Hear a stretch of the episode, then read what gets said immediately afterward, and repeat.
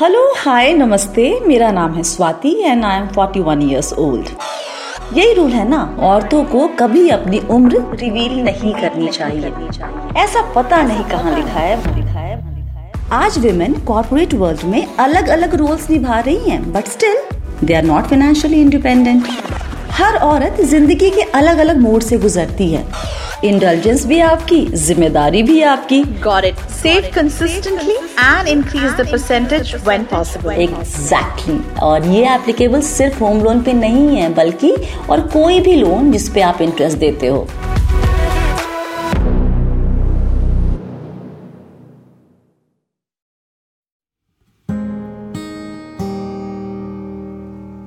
Hello hi नमस्ते। मेरा नाम है Swati and I am 41 years old I know I know औरतों को कभी अपनी उम्र रिवील नहीं करनी चाहिए।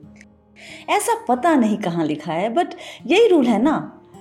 As women there are many responsibilities we have कुछ आसान और कुछ नाक में दम करते हैं, और कुछ जो हम अवॉइड नहीं कर सकते। जैसे लाइफ और फैमिली की रिस्पॉन्सिबिलिटीज़ पर प्रॉब्लम ये है कि डेली रिस्पॉन्सिबिलिटीज़ में हम खो जाते हैं। और हम धीरे धीरे अपनी खुद की ज़रूरतों को प्रायोरिटी में नहीं रख पाते। खुद की फाइनेंशियल इंडिपेंडेंस एक ऐसी ही चीज़ है जो हम अपनी डेली लाइफ में भूल जाते हैं। आज वेमेन कॉरपोरेट वर्ल्ड में अलग अलग रोल्स निभा रही हैं but still they are not financially independent और जब बात आती है फाइनेंशियली इंडिपेंडेंट होने की तो इन्वेस्टमेंट्स को समझना और डिसिप्लिन तरीके से उसे करना ज़रूरी होता है। हम हमेशा सोचते हैं कि ये हमारे बस की नहीं है। फिनेंसेस सिर्फ़ फैमिली के मेन संभाल सकते हैं, पर ऐसा एकदम नहीं है। ज़माना बदल गया है और साथ में हम भी, या एक्चुअली हम बदल गए हैं और इसलिए ज़माना। जो भी हो, अब हम अपने फाइनेंसेस की ज़िम्मेदारी खुद ले सकते हैं और लेनी चाहिए भी। कैसे? ऐसा करते हैं, हम जहाँ हैं, जिस मोड़ पर हैं वहीं से शुरू करते हैं। हर औरत ज़िंदगी के अलग अलग मोड़ से गुजरती है और हर मोड़ का अपना ही सिचुएशन होता है। अलग अलग मुश्किलें अलग अलग खुशियाँ अलग अलग सपने।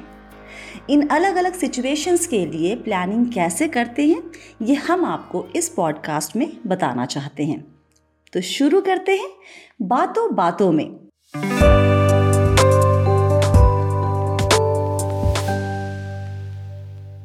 आज मेरे साथ है Nandini. Hi Nandini. Hi Swati how are you बहुत बढ़िया आप कैसी हैं? बहुत ही बढ़िया। सो so, नंदिनी मेरे प्रोड्यूसर ने मुझे बताया कि आपने रिसेंटली शादी की है। जी अभी एक महीना हुआ है। We return from honeymoon last week only Andaman गए थे हम लोग। So do you and your husband enjoy travelling Nandini? बहुत ही ज़्यादा। और हमने डिसाइड किया है कि हर साल एक एक्साइटिंग हॉलीडे पर ज़रूर जाएँगे। एक्सीलेंट लेकिन इसके लिए आपको अच्छे से फाइनेंशियल प्लानिंग करनी पड़ेगी राइट right? Exactly exactly. और इसीलिए मैं आज आपसे मिलने आई हूँ मुझे एक्चुअली फाइनेंसिस का उतना आइडिया नहीं है क्योंकि शादी होने तक पापा ही सब मैनेज करते थे लेकिन अब मुझे खुद संभालना है I don't want to be dependent on any one very good decision आपने फाइनेंसिस को अपने कंट्रोल में रखने से ना आप और सिक्योर और कॉन्फिडेंट फील करेंगी अपनी लाइफ में एग्जैक्टली exactly. और मुझे ये भी लगता है कि मेरे खुद के पैसे हैं तो मैं उसे जब चाहूँ जैसे भी चाहूँ चाहे इमरजेंसी हो या इंडल्जेंस खर्च करने का ऑप्शन मेरा होना चाहिए। करेक्ट इंडल्जेंस भी आपकी ज़िम्मेदारी भी आपकी।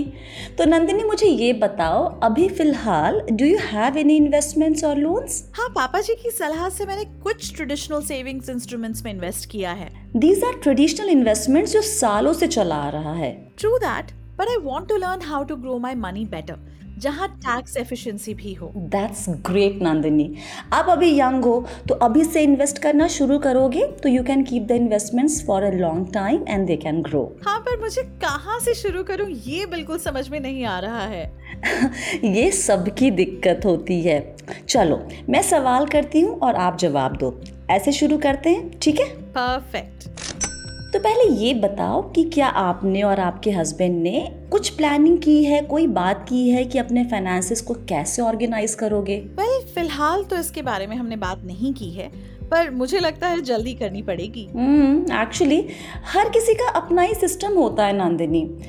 And you are recently married so you might think you want to maintain a joint account कुछ सिर्फ़ इंडिविजुअल अकाउंट्स मेंटेन करते हैं और एक्सपेंसेस का एक शेयर डॉक्यूमेंट बना के उनको मंथ एंड में बांट देते हैं। जैसा मैं करती हूँ। कुछ कपल्स ऐसा भी करते हैं कि जॉइंट और इंडिविजुअल अकाउंट्स दोनों मेंटेन करते हैं। शेयर्ड एक्सपेंसेस जॉइंट अकाउंट में से निकलता है, जैसे रेंट हो गया या फिर इलेक्ट्रिसिटी बिल हो गया, वगैरह वगैरह। और पर्सनल एक्सपेंडिचर के लिए उनका इंडिविजुअल अकाउंट है ही।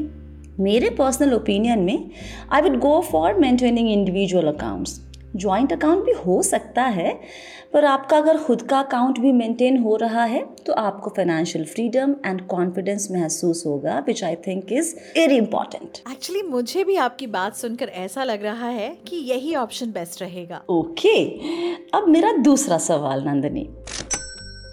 मुझे ये बताओ कि आपके फाइनेंशियल गोल्स क्या हैं? What are your financial priorities जैसा मैंने आपसे कहा था we both love travelling and we want to go to interesting places every year साथ ही साथ मुझे अपने पेरेंट्स के लिए भी प्लानिंग करनी है। ओल्ड हो रहे हैं और उनको सपोर्ट करना चाहती हूँ मैं। पता नहीं कब कोई इमरजेंसी आ जाए। फिर कुछ सालों में I hope to be a mother so financial implications then we want to buy a house a car all the regular aspirations पर हमें इतना भी सेव नहीं करना है कि पूरा इनकम उसी में चला जाए। काम कर रहे हैं तो लाइफस्टाइल भी अच्छी होनी चाहिए ना? बिल्कुल। एंड आई एम ग्लैड कि आपने ऑलरेडी सोच रखा है कि आपके फाइनेंशियल प्रायोरिटीज क्या हैं। अब मैं आपको कुछ बातें बताऊँगी जिसको समझ के आप अपने फाइनेंसेस अपने हाथ में ले सकते हो। ठीक है? एब्सोल्युटली पहली बात तो ये कि आप जो भी फाइनेंशियल डिसीज़न ले रही हैं उसमें आपको कंसिस्टेंसी रखनी पड़ेगी। प्लान वैसा ही बनाओ जिसको आप हर महीने फॉलो कर पाओगे। तो अगर आप डिसाइड करते हो कि मंथली एक्सपेंसेस के बाद आप अपने इनकम का थर्टी परसेंट सेव कर सकते हो तो वही करो एंड स्टिक टू इट जब तक कि आप इस परसेंटेज को इंक्रीज नहीं कर सकती हैं। समझ में आई बात? Got it save consistently and increase the percentage when possible, right? Right. So now you have decided how much to save every month अब इस अमाउंट का करना क्या है? देखिए some investment products for your health medical and emergencies हर इंसान के लिए ज़रूरी है और ये आपकी पहली प्रायोरिटी होनी चाहिए। स्पेशली क्योंकि आप अपने पेरेंट्स के लिए भी सोच रही हो। हर किसी की लाइफ में किसी न किसी दिन कोई ना कोई इमरजेंसी आती ही है। पता नहीं कभी दोबारा कोविड की तरह कौन सा नया क्राइसिस आ जाए या फिर किसी भी वजह से नौकरी चली जाए या काम नहीं कर पाए या फिर कुछ और। इसलिए stick to your monthly saving plan और इसको प्रायोरिटी बनाओ। ठीक है but what to do with this emergency fund इसको कहाँ पार्क करें? वही ट्रेडिशनल इंस्ट्रूमेंट्स हाँ वो भी कर सकते हो Nandini. And you can also invest in short term mutual funds वो भी एक अच्छा ऑप्शन है।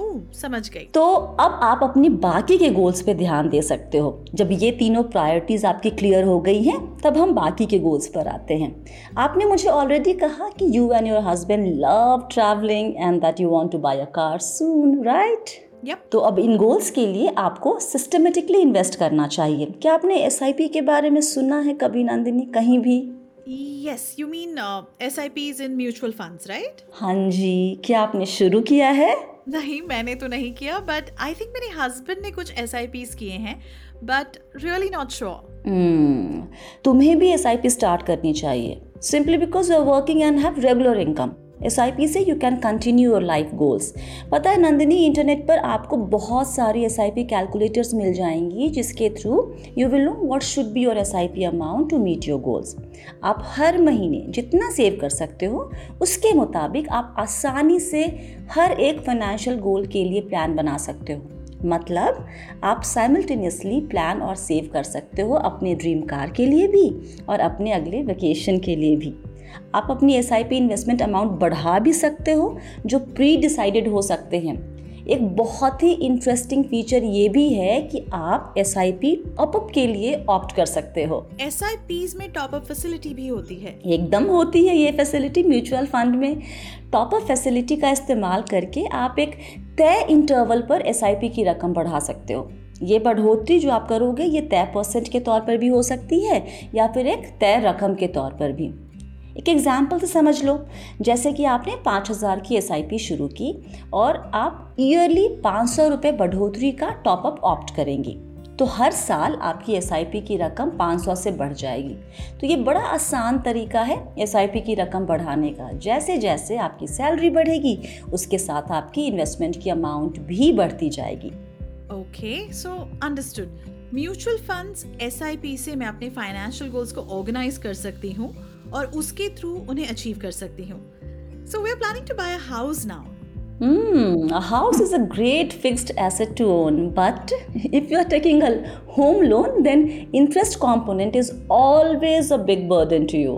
Well, uh, वो तो है बट होम लोन तो लेना ही पड़ेगा। जी हाँ बिल्कुल लेना पड़ेगा but do you know there is a way to offset your interest burden वो कैसे? बताते हैं हम। मान लो कि you start an S I P in mutual fund at the same time when you start paying your E M Is and continue to the duration of your loan say ten to fifteen years regular S I P investment have the potential to generate wealth over the long term and you may be able to accumulate an amount which can offset interest paid by you you need to invest some part और some percentage of your E M I amount in a mutual fund and recover your home loan interest interesting है ना? बहुत ही ज़्यादा। सो so, इसका मतलब ये है कि जो होम लोन पे इंटरेस्ट है मैं म्यूचुअल फंड्स के रिटर्न से ऑफसेट कर सकती हूँ। Exactly exactly. और ये एप्लीकेबल सिर्फ़ होम लोन पे नहीं है बल्कि और कोई भी लोन जिस पे आप इंटरेस्ट देते हो। Thank you so so much Swati आपने ये जो सारा सीक्रेट शेयर किया मेरे साथ आई थिंक मेरे आने वाली लाइफ की सारी financial responsibilities and worries are taken care of and you are most welcome Nandini and good luck with your married life thank you listeners तो ये है बातों बातों में brought to you by S B I mutual fund with newly wed Nandini Nandini ने हमारे साथ share किया कि एक न्यूली वेड को किस तरह की फाइनेंशियल रिक्वायरमेंट्स होती हैं Until the next episode, keep watching this space for more. And if you like the show, please subscribe to SBI Mutual Fund YouTube channel. Mutual fund investments are subject to market risks. Read all scheme related documents carefully.